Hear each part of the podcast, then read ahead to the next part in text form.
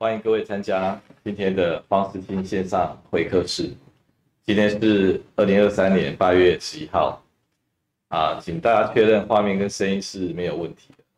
如果画面跟声音没有问题呢，也可以在留言区留下 OK。那如果觉得今天参加节目很开心，也可以留下好。啊，欢迎各位在留言区啊留下你的 OK 好，或者是留下你的问题，方医师会找时间来回答。好，那线上有一位从彰化来的呃彭英了解彰化一个一个女士嘛，哈，哎，在线上吗？是。好，请说，你有什么样的困难呢？嗯，目前可能就是啊、呃，因为是职业妇女，然后觉得可能长期十年累积下来的一些。啊，不，呃，负担，然后有去接触，就是，呃，就是，嗯，就是就诊哦，然后有处方，就是也是镇静剂啊。那我有尝试说，在比较空档的机会，不太不要过度去依赖药物。嗯，对。但是觉得睡眠在目前更年期这个阶段，的确是个课题。嗯，对。那我想说，如果可以在你必须要接触它之前，就不要让它有机会，但是又在睡眠状态不是太稳定的这个权衡之下，好像不得不妥协。那就说要不要考？哎，你说。对，那想想听听看您的意见，因为通常在跟呃诊所这边哦，就是一般地方诊所，他可能是想要。以比较有效性的，比方说，我会跟他讨论说，类类似说用中药调调养，嗯啊、呃，这种啊身心状况，他好像并啊、呃，就是他是保留的状态。那想了解，嗯，了解您的看法，黄医师的看法，好，是首先首先中药哦，当然西医的医生是不能理解的啊，因为这个太远啊。那中药有没有在治疗精神情绪这一块，或者失眠这一块？啊、呃，这个我觉得是更远一点，因为中医的基础呢，它是从身体发展过来的啊，比如说心肺啊这些功能不好，那当然他们对于大脑论述是比较少，那能不能被调理得到，那都是这个这个。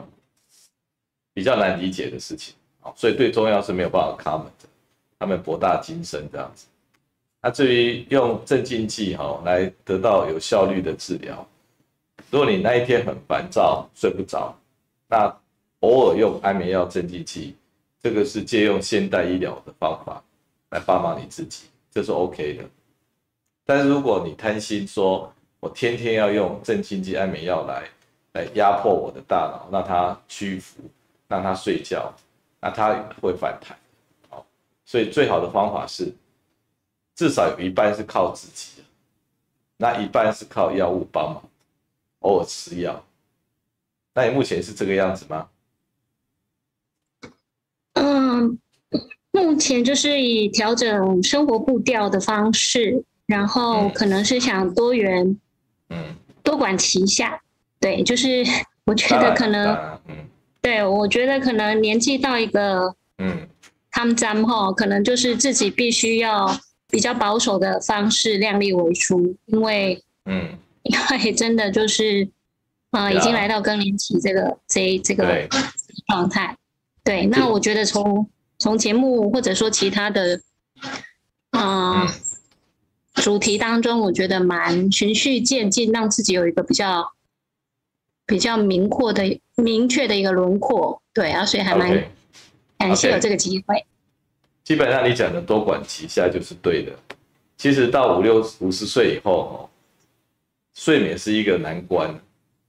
它不只是生理上说变得不容易那么好入睡，或睡得很稳定，精神上的负担啊，包含工作上的啊、家庭上的啊、人生意义上的啊，这些精神的负担呢，会加重睡眠的困难度，所以心理跟生理哈影响你这个时期的睡眠。所以如果能够睡得好，那代表你身体跟心理都很 OK 啊。那常常，尤其是心理方面的困扰多哦，一到了晚上一休息的时候，这些复杂的问题啊就涌上心头啊，然后就睡不着。所以要怎么去排解？这就是一个很大的课题。第一个要身体要够累，因为你累到哦没有办法去多想，要累到让你没有办法多想。有人很早退休，闲闲的，也会多想，让自己白天是够累的。他、啊、如果不够累怎么办？早上再去运动，走一个小时的路，让自己再多一点累，累才是那个可以睡觉的基础。那第二个要规律，晚上暗，早上亮，尤其是早上的亮哦，决定你睡眠的时间。所以这个规律性哦，这个要自己去强迫。你晚上几点睡，睡得好不好不管，七点起来，外面照到光，你的这个生理时钟才会明确。好，所以要有自我自自我要有节律哈，这个自我的要求，然后让自己累一点。要找事做，找事做。有些人生的问题是没有办法解决的，不，你也没有能力解决，专家也没有能力解决。啊，既然没有办法解决的问题，就不要解决，就搁着就好。然后呢，要想办法继续过下去。那这都是要需要练习的，并不是说哦，我不想就不想，我不解决就不解决。解决不了，又每天来烦你，然后让你每天都睡不，然后到最后身体也乱，精神上更乱。所以你要去强迫自己区分出来，可以解决问题，好好的努力。比如说去运动，哦，去走路，这一定可以走路的。早上固定起床，要照光，这一定可以做到。自己可以努力的部分，你要努力的。那自己不能解决的问题，连专家都没办法解决，老天爷都没办法解决问题，那就不归你管，你就不用解决。好，这大概是方医师的建议。好，OK，好，那张花小姐还没有什么样其他的呃要分享？嗯，那另外想请教您，以就是专业来看待啊，就是对于年长者信仰的那种尊重，您的态度是什么？嗯就是他们总是要到比较，一嗯，就是我们晚辈哦，对于长辈，他们选择宗教信仰当做是寄托，您的看法，哎，是，对对，谢谢。其实，尤其是这个人生空虚的问题哦，宗教是提供最方便、最直接的答案。那如果你你你有办法建立人生的价值观、自己的信仰的一套。那恭喜你，你有努力。可是有些人是没有能力或没有时间去做这一套自己的价值观，或者是宗教的信仰。那就这时候，外面提供的宗教信仰，就像方便面、速食面一样，整套的移植到你身上。那来以好处来讲哦，这是这是方便的，这是有好处的。有宗教信仰、有价值观的人。比没有价值观活得幸福一点。你看一些老人他们组团，他去参加一些拜庙啊，哦，然后平常有这些道友为伴啊，然后他精神上也有寄托啊，那这样可以减少他很多精神上的烦恼。从这个层面上来看，这是好事。但是如果遇到那种比较比较贪心的，哦，比如说是师父啊，那要你捐钱啊，买东西啊，哦，或者是有一些仪式太夸张啊，那把你的灵魂都买掉了，那这样子就我是方医师觉得不适合，应该要比较干净的的这个去接触这个宗教。如果你抱持着说一群有有相同想法的人在一起，那平常聚一聚。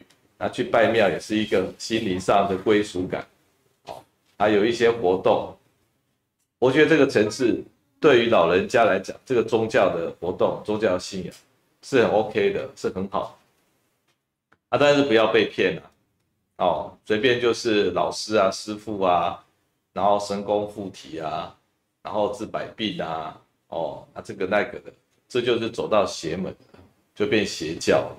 你只要注意，没有这方面的问题，纯粹是精神上的修养，或者是说一群看起来是很正常、很正直的人在一起，哦，不要逾矩，做太多奇怪的事，那这样的宗教就是对的。啊，至于说说那个那个要什么样的宗教，哦，道教、佛教还是说基督教，我觉得都可以，因为每一个教里面都是有一些比较邪邪门歪道的。那你要帮老人家注意一下，这就可以。好的，谢谢您。谢谢谢谢彰化的小姐，好好。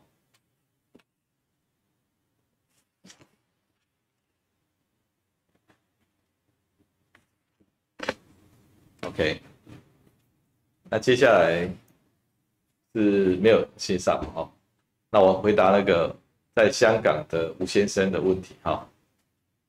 那吴先生。呃，香港吴先生说他大概六十岁，啊，风湿性关节炎已经有三年，然后他有吃过冬虫夏草，造成他得到这个病，其实没那么复杂。那四十岁左右呢，也发病过，当时有半年的时间没有办法走哦，所以他在四十岁就开始有风湿性关节炎，他目前在吃一些免疫抑制剂跟止痛药。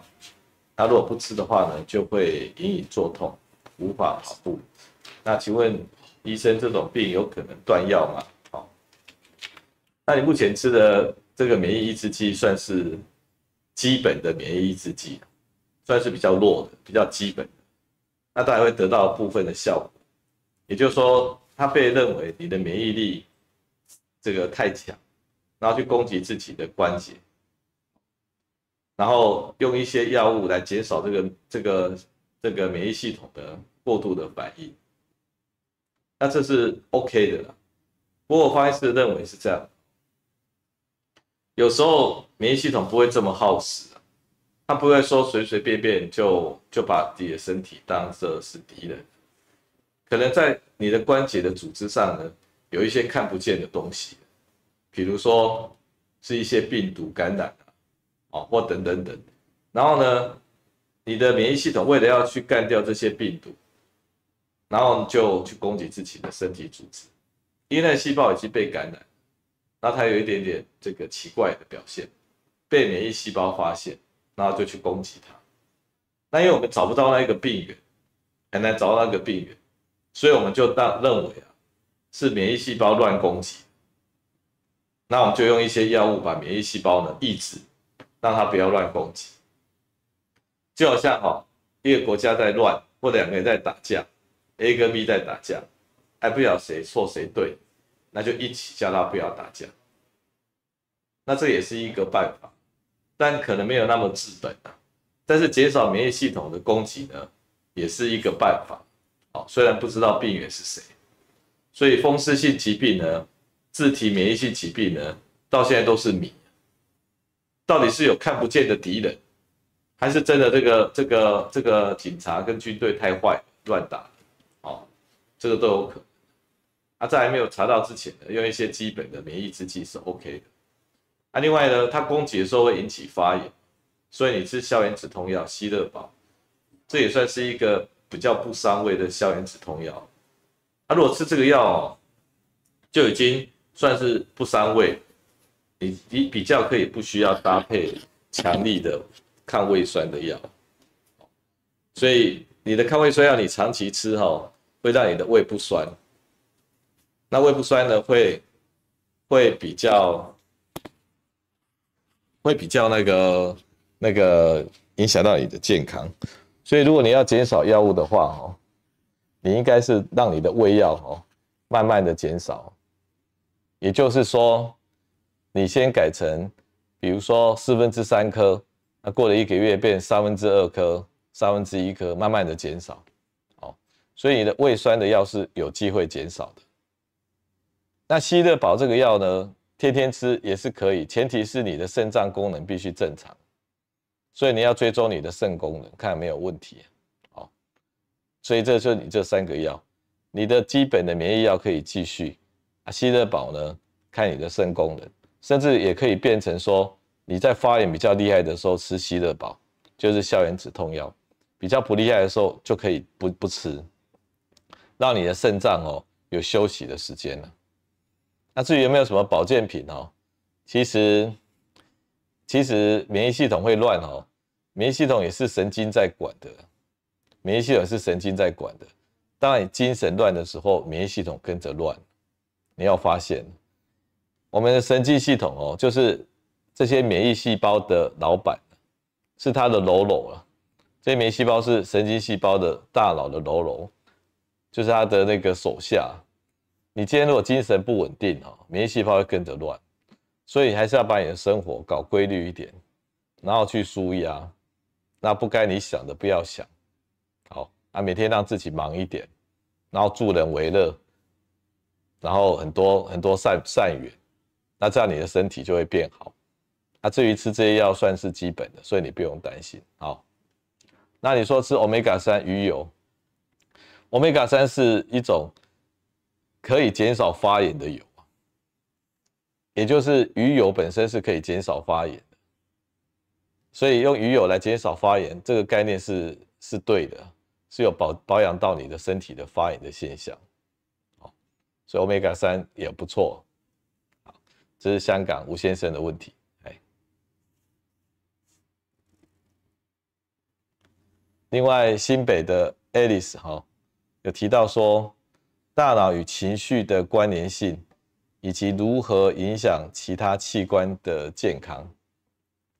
那这情绪当然是从这个大脑来的啊，哦。我们都一直以为你可以掌控你的情绪，事实上，你是被大脑掌控情绪的。比如说你心情不好，你现在心情不好，闷闷的，容易生气，或者什么都不太理人，那这样子的状态，你觉得是别人害的？是今天天气阴，还是说最近发生什么事情让你不舒服？是有可能的，是加重你的不舒服，但是你忽略了一个原因呢。大脑本身就是决定你情绪的器官，就好像你血压高，你难道觉得你是因为你今天每天都是情绪高亢，所以才高血压的病吗？是他自己本身是可以得到高血压的病的，他掌控失调，所以他血压就高起来，你就得到一个慢性高血压的病。那当然，如果你今天很生气，你血压当时很高，那是一个暂时的生理状态。所以大家不要忽略说，吼，你今天情绪不好，觉得闷闷的时候，可能是大脑自己在作怪的。它就像得到高血压一样，血压时高时低呀，那情绪也会时高时低呀。所以并不是别人害的，或遇到什么奇怪的事情，是他自己变得不太对劲。如果你有这个认知的话，哈，那你要怎么办？你就要配合大脑。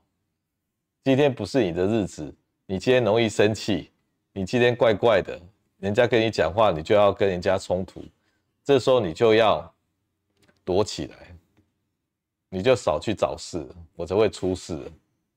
好，所以今天状况好，哎，跟人家交流；今天状况不好。要稍微躲起来，你要承认哦，你背后有一个就是大脑，它是主导你的情绪的。如果你不相信哦，像问那些吃过那个抗忧郁症的的朋友们哦，方医师以前也吃过一些那些血清素的药哦，它其实是很有利的。你刚吃下去的第一天哦，你的血清素的那个能力哈，就提高到八成。然后你又忽然觉得说，昨天会生气的事情，今天怎么不会生气的？啊，变得很平和，啊，变得与世无争、无忧无虑。原来这个修行啊、修养啊，这么快就容易得到，变得与世无争、无忧无虑。只要靠半颗的提升血清素的药，马上变成这种境界，都不用去山上或庙里修行十年、二十年。这就是大脑的威力啊！那我们人类有时候常常自己太太自大，说哦，我心情不好，我心情怎么样，然后就一直跟这个周遭环境的人事物过不去，是你的大脑自己跟你过不去啊。那有人真的先天出场的时候，吼，他就调得很好，他情绪很稳定，然后呢，自己有修复的能力，很稳定。有没有这种人？有啊，啊，我太太就是这种人，哎，那有没有那种没事他就是不稳定的？啊就是有啊，啊，我也是这种人。那一台车子出厂，有些很稳定，有些很不稳定，容易出什么零件的错误，那也是一开始就决定了。那除非这台车你不开，如果你要开的话，就要配合他去开，不是他配合你。是你要配合他，啊，如果你配合他开开的好，他就一直开下去。啊，如果你都不不配合，他就一直捉弄你，搞得你精神情绪都很不稳定，好不好？那大脑情绪如果影响到器官的健康，我跟各位讲，有一句话叫做“身随心转”，身随心转。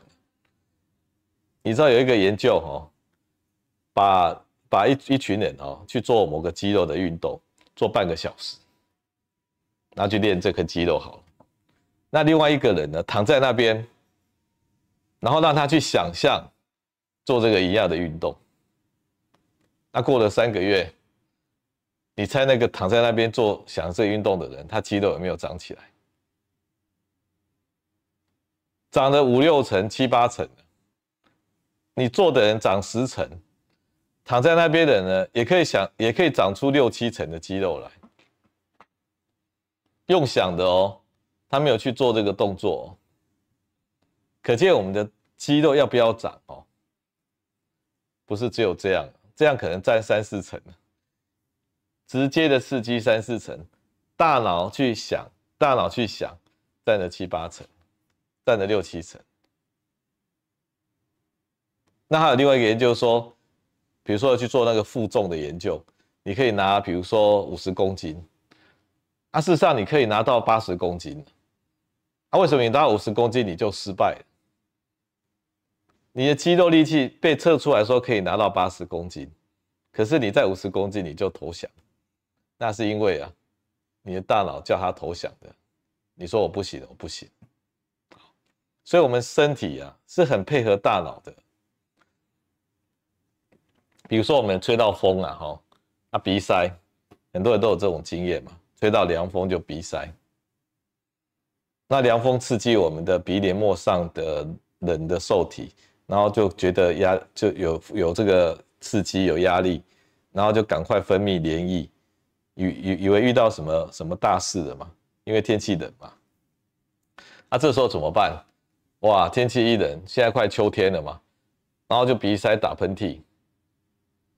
这个时候，如果你跟你的鼻子说话，你的大脑跟自己的鼻子说话，说没事没事，只是一阵风而已，哦，那我跟你讲，那个鼻塞就会有点干了。要相信这个精神的力量，在医学上，哈，有一种病叫荨麻疹，全身都会痒，哎，让它起疹子，让一片一片一片的疹子，叫荨麻疹。那是抗组织胺有效。那你知道抗组织胺哈？这个研究里面啊，给他吃安慰剂啊，也就是没有抗组织胺的成分，就是没有任何药物的成分，但是长得跟那个抗组织胺一样。竟然那个安慰剂效应的效果有四十 percent，也就是说十个里面有四个人哈，光吃这个糖果啊，他就考改善了，马上改善。这就是身随心转的力量，所以有时候你你身体吼，这个这个乱掉了，害怕了，你的大脑这个老大哥啊，要好好的跟他讲讲话，好，这就可以改善我们的的身体的健康。好，那还有一位杜小姐哈，杜小姐她说她五十岁，有多发性子宫肌瘤，那这个肌瘤。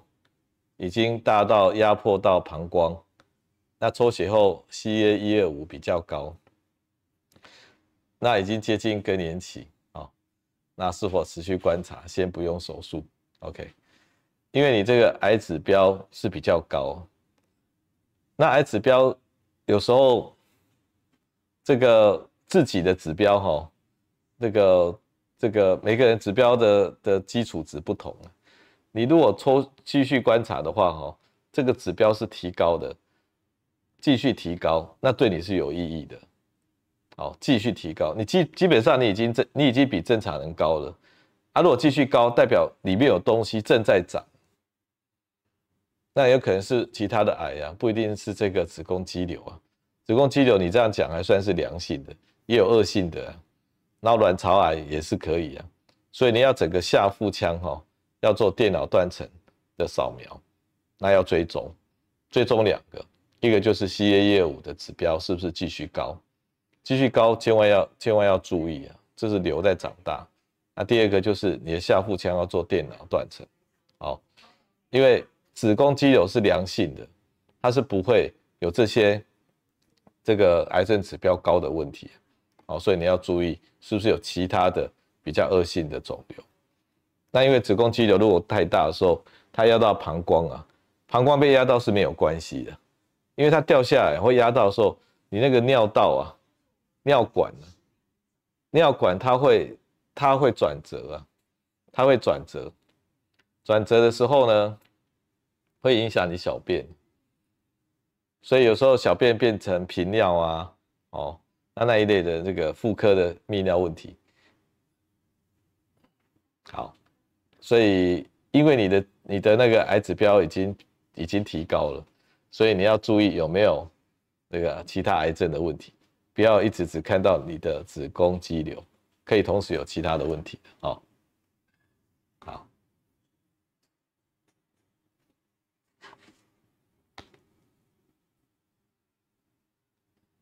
那我要进到 YouTube 去，要注意有没有这个其他癌症的问题，不要一直只看到你的子宫。好。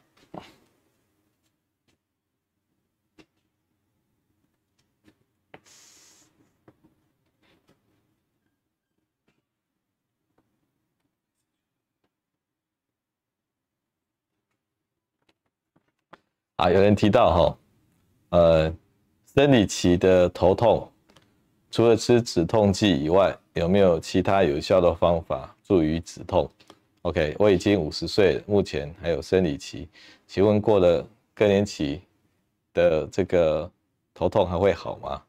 哦，郭阳，哎，一直都没有声音，哎。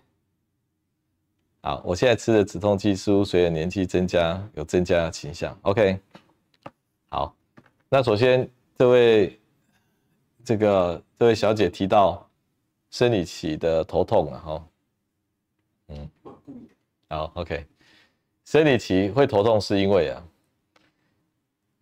很多女性都有生理期头痛的问题。好，我们平常呢，女性呢，她有女性荷尔蒙，女性荷尔蒙是一个。很有力的东西啊，它会它会去照顾你的神经系统，所以你脾气会变得很温柔，那很很很有耐心，很温柔，很女性化就对了。可是在，在这个生理期的时候，哈，它荷尔蒙整个就掉下来，那掉下来，神经平常每天被照顾，就突然没有照顾了，然后就会觉得很不爽。就像你每天都给人家糖果吃，他就突然这几天就没有糖果了，然后就很不高兴。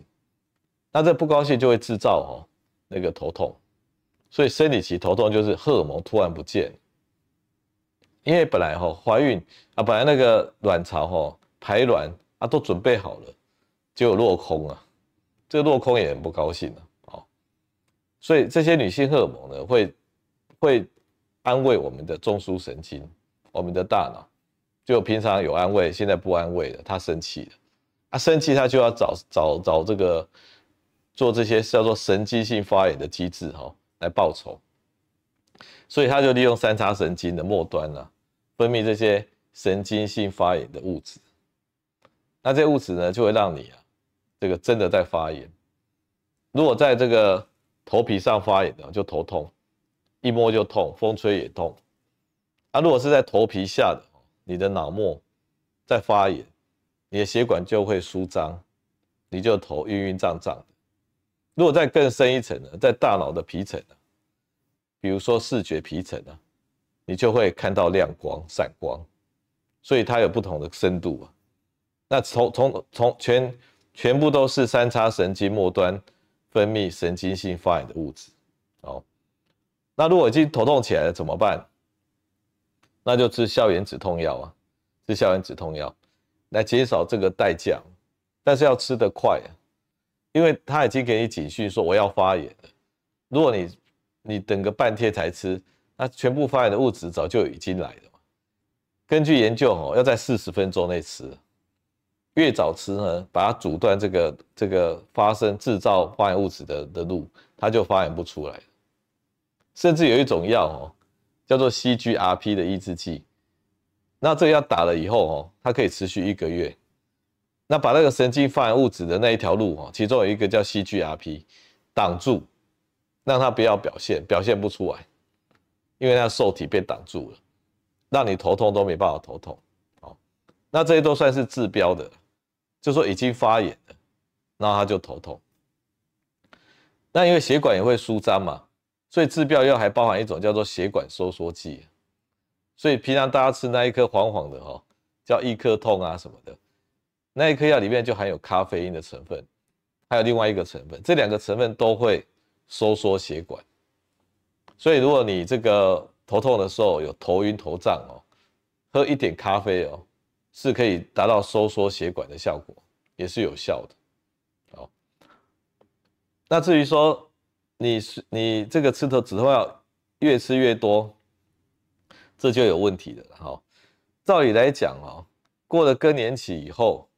这种跟荷尔蒙有关的头痛应该要越来越少，因为比较不会那么大的激烈的改变。不过更年期也是一个难关啊，因为它整个那个荷尔蒙不见了，这个它也是生很大的气啊。如果更老了以后就不会有这个现象，而且一般来讲，老人也比较没有那么敏感，比较不容易头痛了。哦，可是你怎么会越来越痛，药吃越来越多呢？其中一个因素就是啊，就是什么？止痛药一直吃，吃到上瘾。你今天即使吃普拿疼哦，这么简单的止痛药，你如果今天吃，然后它就止痛。然后呢，你每天吃，每天吃，每天吃，那结果呢，你突然又不吃了，光是不吃这件事情哦，他就会头痛回来，因为每天都被这个止痛，然后你突然不止痛，然后他就要反弹。那像有些乡下啊，或以前都流行那个吃感冒糖浆嘛。那感冒糖浆呢，有人家里都是买整箱的，然后天气冷就喝一瓶，哎，一天喝两瓶三瓶，然后他就会跟你说，不喝哈就会头痛。那这个药好像是在治疗他头痛的，的确是啊，但是也是在害他头痛。所以像这种普拿疼啊、感冒糖浆啊、头痛药啊。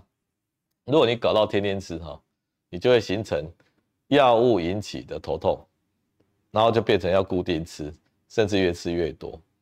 所以包含止痛药啊、安眠药啊、胃药啊，哦，这些都有同样的情况。天天吃，天天吃，你不吃你就就有症状，那你就会更肯定你不能吃，更肯定你需要吃这样。那这都是你你养出来的习惯。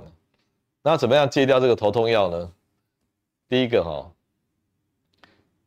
这个这个治本治标的消炎止痛药啊，要留在急性的时候吃，因为你每天都吃这些治标的消头痛药，你要回到一些治本的头痛药。治本的头痛药呢，有有好几种啊，哦，这个比较有内容，比较专业一点。那种东西就是你要天天吃的，来治那个本，那偶尔呢再治标。那因为我们现在市面上充斥的很多治标的，因为治标要速度快嘛，安眠药、镇静剂速度快嘛，胃酸治抑制胃酸的药速度快嘛，然后这个这个头痛消炎止痛药普拿疼，或者是感感冒糖浆，速度快，速度快的东西都要留在需要的时候吃。可是大家都变成天天吃，天天吃。你看我讲这三种药占了我们市场上多大的成分？所有神经科、精神科的病都是吃镇静剂，所有肠胃科药都是吃胃酸药。然后所这个所有疼痛的病，骨科病、肌肉痛，全部都吃消炎止痛剂，都是治标。那这个这个不要贪心那个治标的效果，那个是留在需要的时候救急的，还是要回过头来哦，去好好的治本，好不好？好，所以你有安眠药啊，止痛药有一点上瘾的现象，那你要一步一步慢慢的减。然后同时用上你的的这个这个治本的药，好不好？那有一位朋友问说，啊、有在吃氯沙地吗？氯沙地是一颗帕金森氏症的的这个预防药，哦，也就是减少它的恶化的速度，那就不能吃舒美林及美妥平之类血清素药物。好，Parkinson，好。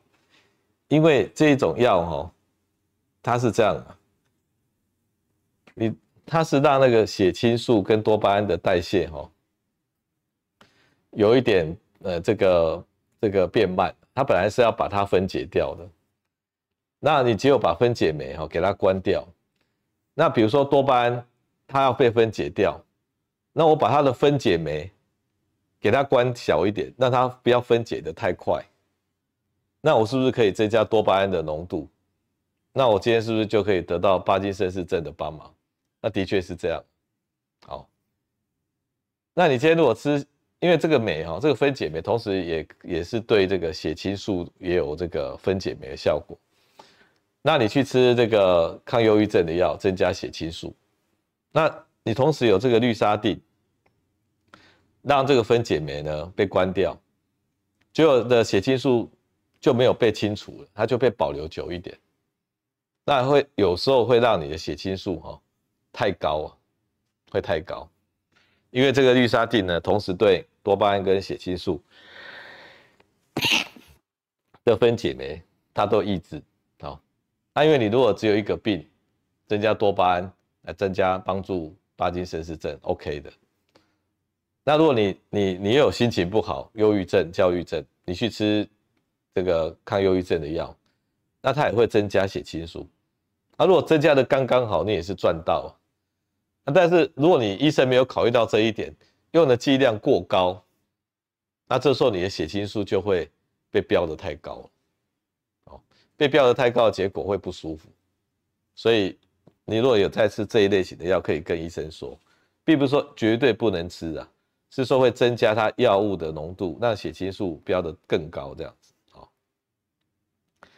那有一位朋友问说，吃 GABA 的药是否有助眠？这样子，GABA 这个东西是坊间可以买得到的，呃，睡眠的辅助品，它其实对情绪也有帮助。为什么？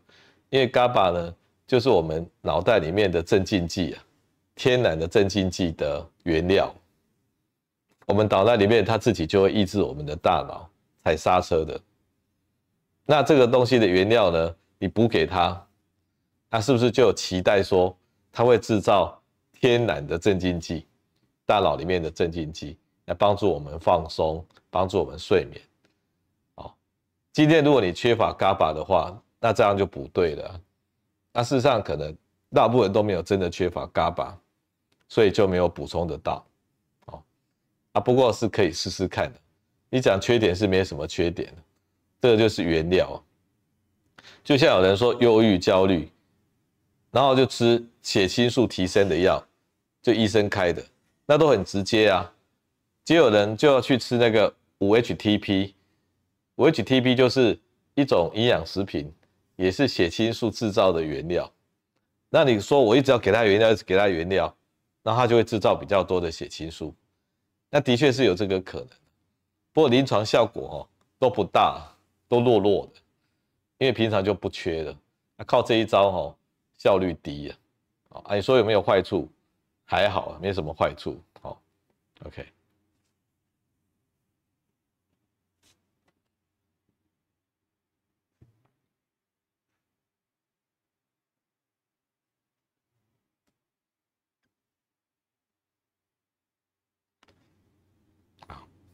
那刚刚有有有一位朋友提到说，自我安慰有没有用？哦，他说他他是肯定是有用的了哈，因为我们这样讲，我们这个人哦，这个身体不是像一台车子一样啊，它跟我们的精神呢是连接在一起的。其实每一个细胞也都是有灵魂的，那它必须要被被指挥、被安慰、被鼓励啊。你不要把它想说。它就是一个螺丝，它就是一个引擎，我要怎么操它，怎么用它就好。它不是这样，它是一个细胞。那你的精神怎么来的？你的情绪怎么来的？你的精神、你的意识也是细胞啊。所以你去关心你的细胞，那细胞是会买单的。比如说你手受伤了，那你就给他敷一敷，那你跟他讲讲话，哦，对不起，让你受伤的。哦，那你受伤了，我知道哦，我会保护你的，那就比较不痛了。那你说这不是冷笑话吗？好，不要那么执着，因为科学化的发展以后，哦，我们都把人当做机器，哦，当做物品，其实它也是细胞啊。这个细胞跟你大脑讲话的细胞没有很大的不同，好不好？所以你跟他讲讲话，关心一下他，也是很 OK 的啊。可是有时候我们自己都太小看自己，我们都觉得我们太渺小了，太弱小了，我们没有办法跟自己讲话。那这时候就需要别人来帮我们讲话。啊，你小时候你跌倒，你妈妈都怎么做？不是都给你呼一呼，然后吹一吹吗？那你呼一呼，为什么就有效？因为妈妈的精神力量就会帮助到你，好不好？你都大哭嘛，然后妈妈就给你呼一呼啊。那长大之后呢？我们有时候会生病啊，我们也不晓得发生什么事情啊。那一阵茫然，就好像在大海之中，或者在沙漠之中，那没有方向感啊。那这时候去医生，去找医生，那医生就给你讲，哎，你就明白了。那这医生讲的又很有信心，又很有条理，哦，啊，你就有信心了。光这个信心呢，你就好一半了，因为你就相信你会好嘛。所以有些病人来看方医师说：“啊，会不会好？”啊，方医师就是说：“绝对会好。”好，啊，就就有一个病人过来说：“啊，你说会好，怎么没有好？”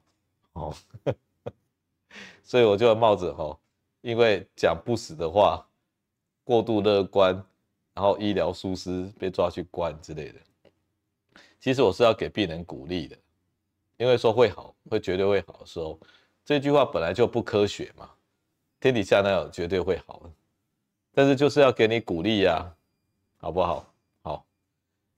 那再后来呢？我们生更大的病，那我们就会寻求一些更大的精神力量，比如说宗教啊、草方啊、秘方啊、祖传秘方啊，哦，或者是看这个人家介绍的啊，哦，那整种种的更更神奇、神秘的力量来帮助我们。其实我们在那个时候很脆弱哦，是没有办法拒绝的。然后我们就被照顾。那我觉得各种方法哦，你都不可以说谁对谁错，我没办法去证明说那个方法是好的坏的。只要有用，有帮助到他，建立他的精神力量，有疗愈的效果，就会有用。就算有用，前提是哈，你运气要好，你不要偏找找到一个哈。又要给你力量，又要买走你灵魂的人。你知道浮士德的交易，就说你信我，我给你力量啊，因为你信我，我是比你更有力量的东西嘛。但是你要把你的灵魂卖给我，那你就要开始去做一些没有灵魂的的人了。好，这是方医师比较反对的，比较反对，也就是说。你卖掉自己的灵魂，去交一个比较有力量的的的东西来帮助你，我觉得这不好。你应该遇到那种比较宽宏的、比较比较无价的，然后给你力量，然后呢，你接受这个力量。你听，如果你听得懂方医师讲的话，就是说，你总是需要外界的神秘的力量的，它对或不对，我们不知道，也不用去知道。但是你被赋予力量以后，你站起来了，然后呢，你就真的站起来，这是 OK 的。好，你不要吼自己不站起来，被别人背在背上，然后背着你走，那你还以为你会飞嘞？事实上，你是被背被背着走的，这种交易我觉得不行。你今天到山里面去旅游，走错路了，啊，这个路人跟你这个住住在那边的人跟你说，你走错了，要走那一边，哦，哎，这是 OK 的。你跌倒了，一只手给你扶一下，让你撑起来，那是 OK 的，因为你还是自己走嘛，自己站起来的。但是你都不要做。你什么都不用，我负责把你弄好，我三下两下就弄好了，哦，还讲各种可能的理由，哦，可能是卡到音啊或者什么的，我都帮你解决了，哦，你都不用出什么，你只要缴钱，或者是交换灵魂的，我觉得这是不对的，哦，不要去做这么代价的事情，我还是要自己站起来的。那有位小姐问说。绿病症要怎么样图像思思考解决解决那个焦虑的哈？好，绿病症嘛，觉得自己有病啊，那去检查也没病啊，然后又换了一个医生又继续检查，那叫绿病症。绿什么都可以啊，有人一直频尿也是也是频尿症啊，哦，那有人这个一直担心恐惧什么什么也是怕什么什么，怕生病。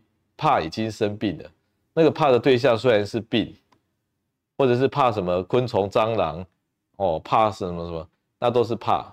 怕的对象哦，可能都不太一样，但是就得到一种病，就是容易怕，会怕。那一个人怎么莫名其妙一直怕呢？如果讲生理的原因，就是他大脑里面的海马呃杏仁核情绪中枢太。太活跃，他一直在放电，你就莫名其妙焦虑，莫名其妙焦虑哦。那莫名其妙焦虑，你就不知道原因在哪里嘛？为什么现在突然觉得很焦虑？我们大脑就很爱想啊，我们就会说是因为什么什么让我焦虑的，我们就容易归因嘛。然后你刚好你身体可能比较弱，或曾经生过病吓到你。所以你的莫名其妙焦虑就会跟你身体比较弱合在一起。我是不是得到什么病，得到什么怪病？那我要把它找出来，我就不会焦虑了。哦，其实你病是焦虑的，并不是那个生什么病。所以你的源源不绝的焦虑之火啊，就是你的杏仁核太活跃。啊，杏仁核太活跃呢，就是要用血清素去安定的。所以你要吃一些提升血清素的药。你就会安定下来。可是啊，你这做这件事情做得太慢。你早年焦虑的时候，你就应该要开始用一些药来安定自己。如果你没办法自己安定自己，后来你就养成一个习性，一个习性，你就一直相信你自己身体得了某个病，或者你曾经也检查找到一些小病啊，那你就一直源源不绝去做这件事情。你已经不是得了一个焦虑的病而已哦，你还得到一个习性惯性的病，就是你相信你有相信自己，迷信自己，我身体身上有病的这个病。所以第一个病是焦虑的病，但是你拖太久了，拖个五年十年，你就得到迷信的病。迷信也是一个病呢，我相信我有病呢，并不是说只有单纯焦虑而已呢。你的大脑已经形成一个连接的网络，就是我相信我有病，我一定要找出那个病，那大家就很痛苦了，哦，那就就像一个一个奇怪的信念一样，哦，那这个就要再慢慢的把它解回来，那怎么样用图像像那个解决这个焦虑的问题，这个虑病的问题？我提供一个方法哈，比如说你现在胸口胸口很闷，哈，那你怎么样让它走？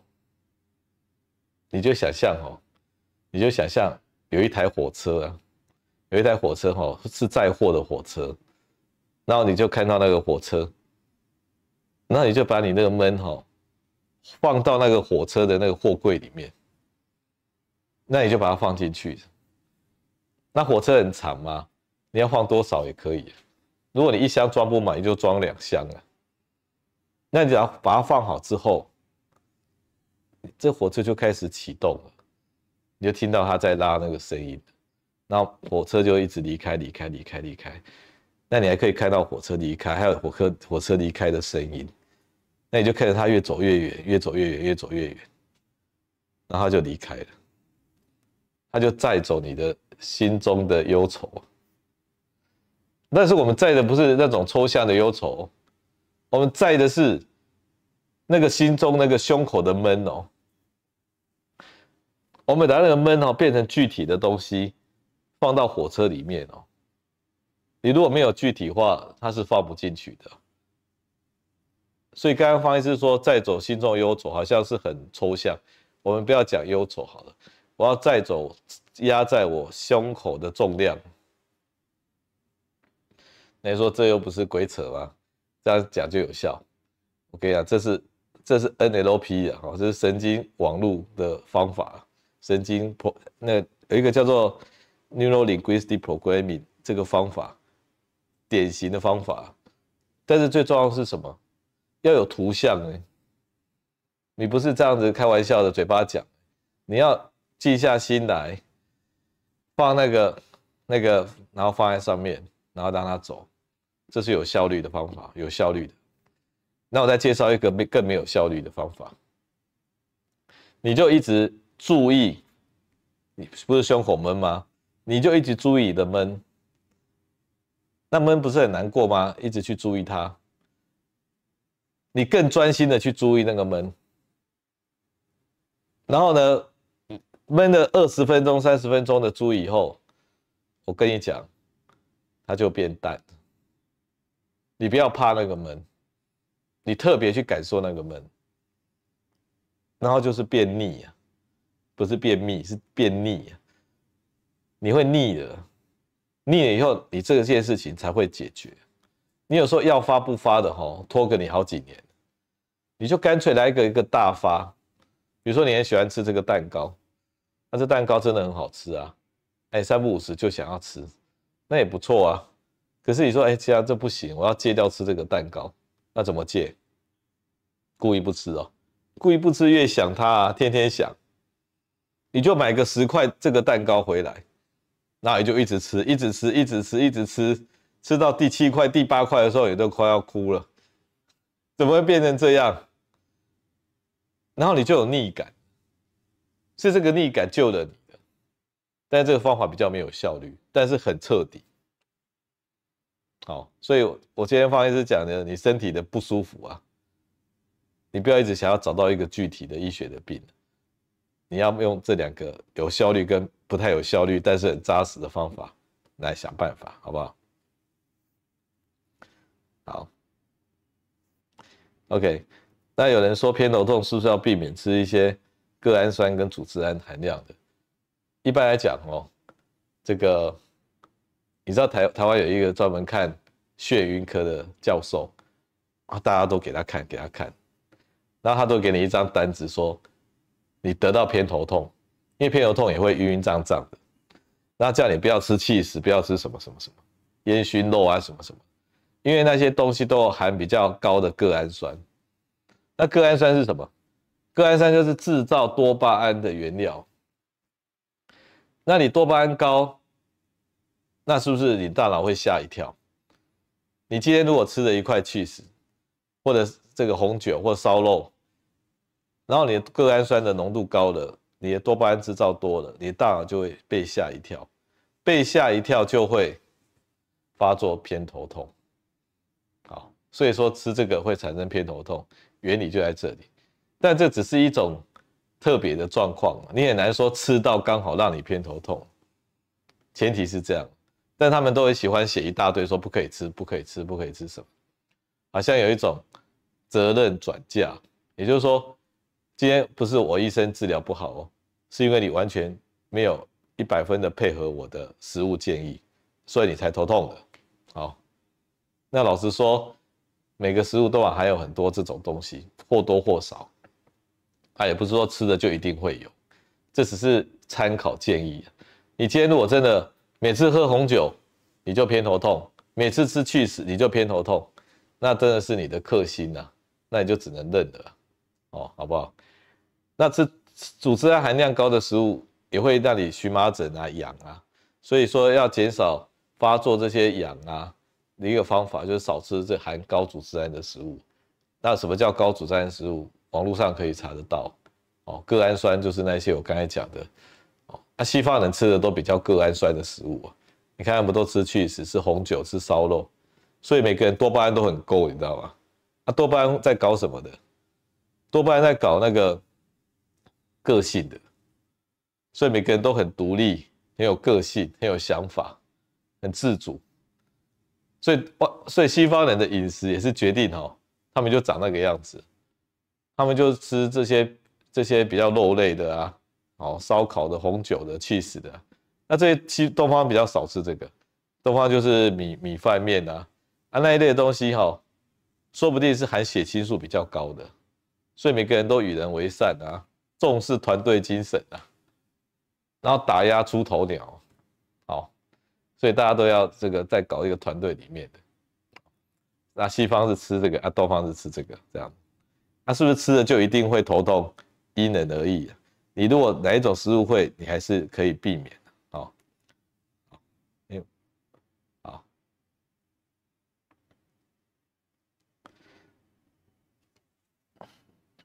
好，请问如何知道自己有没有进入深睡？如果半夜一定要起床，是不是因为深睡的时间少了很多？那睡觉如果因故不能连续，可以分批来补眠。好，他坊间哈有一本书都在推荐说。分段式睡眠呢，也就一天哦，分成四段，很酷哦。啊，每一次睡一两个小时，那就可以睡了。好，那这也是一个办法。如果你今天是过得那么辛苦的话，要分四段睡眠。我们今天吃的食物总量哦，是一餐呐，哈。假设你得到七成，也是一餐的食物，你也可以分成十餐呐。那一天吃十餐，你就要怎么样？你的肠胃就要忙十次了。那我们今天睡觉也不是睡一次哦，我们睡觉里面老实说就是分为四段五段的，每一段是一两个小时啊，所以才有人说，好，那我就一两个小时为单位，我一天就分四段，我给他两小时、两小时、两小时，那我就可以呢，这个分批来睡的啊。这目前没有定论呢，说不定这也是一个办法，但是你生活真的不用过那么苦，说。每天就追那一两个小时，你知道海军陆战队哦，毕业的时候他们有一个训练一个礼拜，那个礼拜是没有睡觉的哦，没有睡觉的哦，没有睡觉怎么活？他们就是去操，那操的时候有一个休息半个小时，开始睡，那大家就睡，因为他模拟战争的情况嘛，那半小时就会把叫起来就开始操，然后又开始睡，那半个小时啊，这也是没办法。那有没有知道自己有没有进入熟熟睡？有一个指标，就是你早上醒来的时候，你有没有觉得你睡得很饱？早上起来觉得很清新，脑袋是放空的，睡得很饱的，那就是有熟睡。啊，如果你睡十个小时，你早上起来还是没有睡得很饱，你没有这种清新感，你就是没有熟睡。至于用手表看呢，也是一个方法，但是有时候不太准，大部分都是看你自己有没有熟睡。所以熟睡是一个早上起来有没有睡得很很舒服。那种那那种感觉的啊，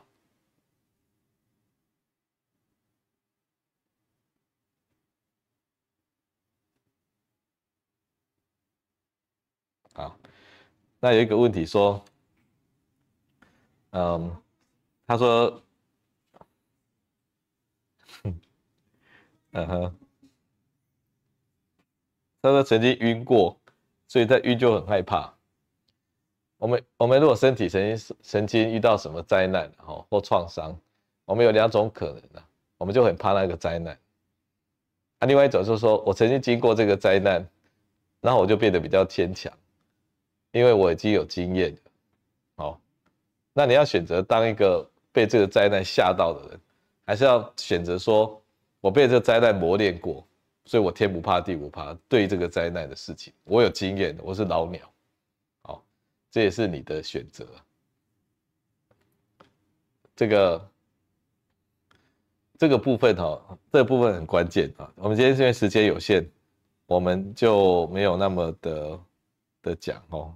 有些问题，下次各位朋友哦，各位观众，如果要问问题哦，要早一点问，因为大家如果问得太慢的时候，后面的问题就方医师就没有时间可以回答哈，好不好？那有一个朋友说他睡眠有腿不宁，还有焦虑。然后再吃那个凡多散半颗，那是不是吃的稳定后就可以停下来？凡多散刚好哈可以促进多巴胺，所以它可以解决你腿不宁的问题，然后又可以因为靠这样多巴胺减少你的焦虑。你可以停停看，如果你停掉之后，你的腿不灵跟焦虑跑出来，那就代表代表你的病还在，你就安定久一点。哦，我们不是说要吃一辈子的药啊。但是也不是吃个三五天就停的，你每次三个月、半年，然后停，啊停就在观察，啊观察呢有来就吃，啊没来就不用吃，你就要变成生病的老鸟啊。然后减减药期间是可以用褪黑激素跟多巴胺豆，这个这个褪激素就没有帮忙到腿不宁了，它是让你睡得更稳而已。然后有一个医生说，有一个妈妈吃二半颗的明玉婷。变笨变懒都坐着不动，因为明玉婷本身呢，就会让她想睡觉，很会睡，然后会增加胃口变胖。如果老人家胃口差，这是一个很重要的事情。那第三个呢，他会这个心情变稳定。那你妈妈是被这个这个想睡觉这件事情影响，尤其是一开始的时候，她会很会睡哦。好，所以你可以考虑哈。给他吃四分之一颗，一开始的时候，这没办法的事情，那个要碎碎的，吃切的就那个，吃四分之一颗习惯了以后，再让他吃二分之一颗，好，这样比较不会整天想睡。那一个最后一个问题啊，芝麻明衣可以帮助睡眠，芝麻明衣这个药物哦，也不算药，它是健康食品。那为什么它没有办法成为药物？因为他在日本做的研究根本没有。没有用啊！他做了一几一群一群人啊，也不多，然后他把它分类，比如说做了二十岁到六十岁的人好了，然后就发现三十岁到四十岁的人的的某个男性或者什么啊吃的这个药有一点帮助，那这是统计出来的，也就是我不断的切割，那切割出统计有一点意义，那我就说嗯这个这个有意义，但是整体上来讲都没有什么帮助的。没有任何跟安慰剂有效应的，那可是光是这样，他就被挤进了这个这个健康食品的行列，那就拼命卖这样子，那大家也也就就买来吃了哦。其实这真的没有什么临床的药效，它的历史有点像循利宁一样，大家都吃那个循利宁银杏嘛，那早期也是在医院的药啊，那后来它被打成降级成营养食品。那医院的药是不能宣传的啊，那因为它不够有效，它才被降级啊。结果在外面变营养食品之后，就拼命宣传，那大家就变成神药在拜。但是这不是坏事啊，你今天要拜这个循利宁神药，如果你你你阿嬷因为吃这个药脚就 OK 的，这个代价是 OK 的。好，方医师不是说只要没效就阿嬷有帮助，他精神上得到帮助，那就有有效。不要那么的铁齿，说一定要多有效，但是不要花太多钱，能买几万块的什么的，啊，或者出卖灵魂的事情，啊，所以以上今天这一节就跟跟各位分享到这里，那欢迎下一次再一起加入我们的讨论，谢谢各位。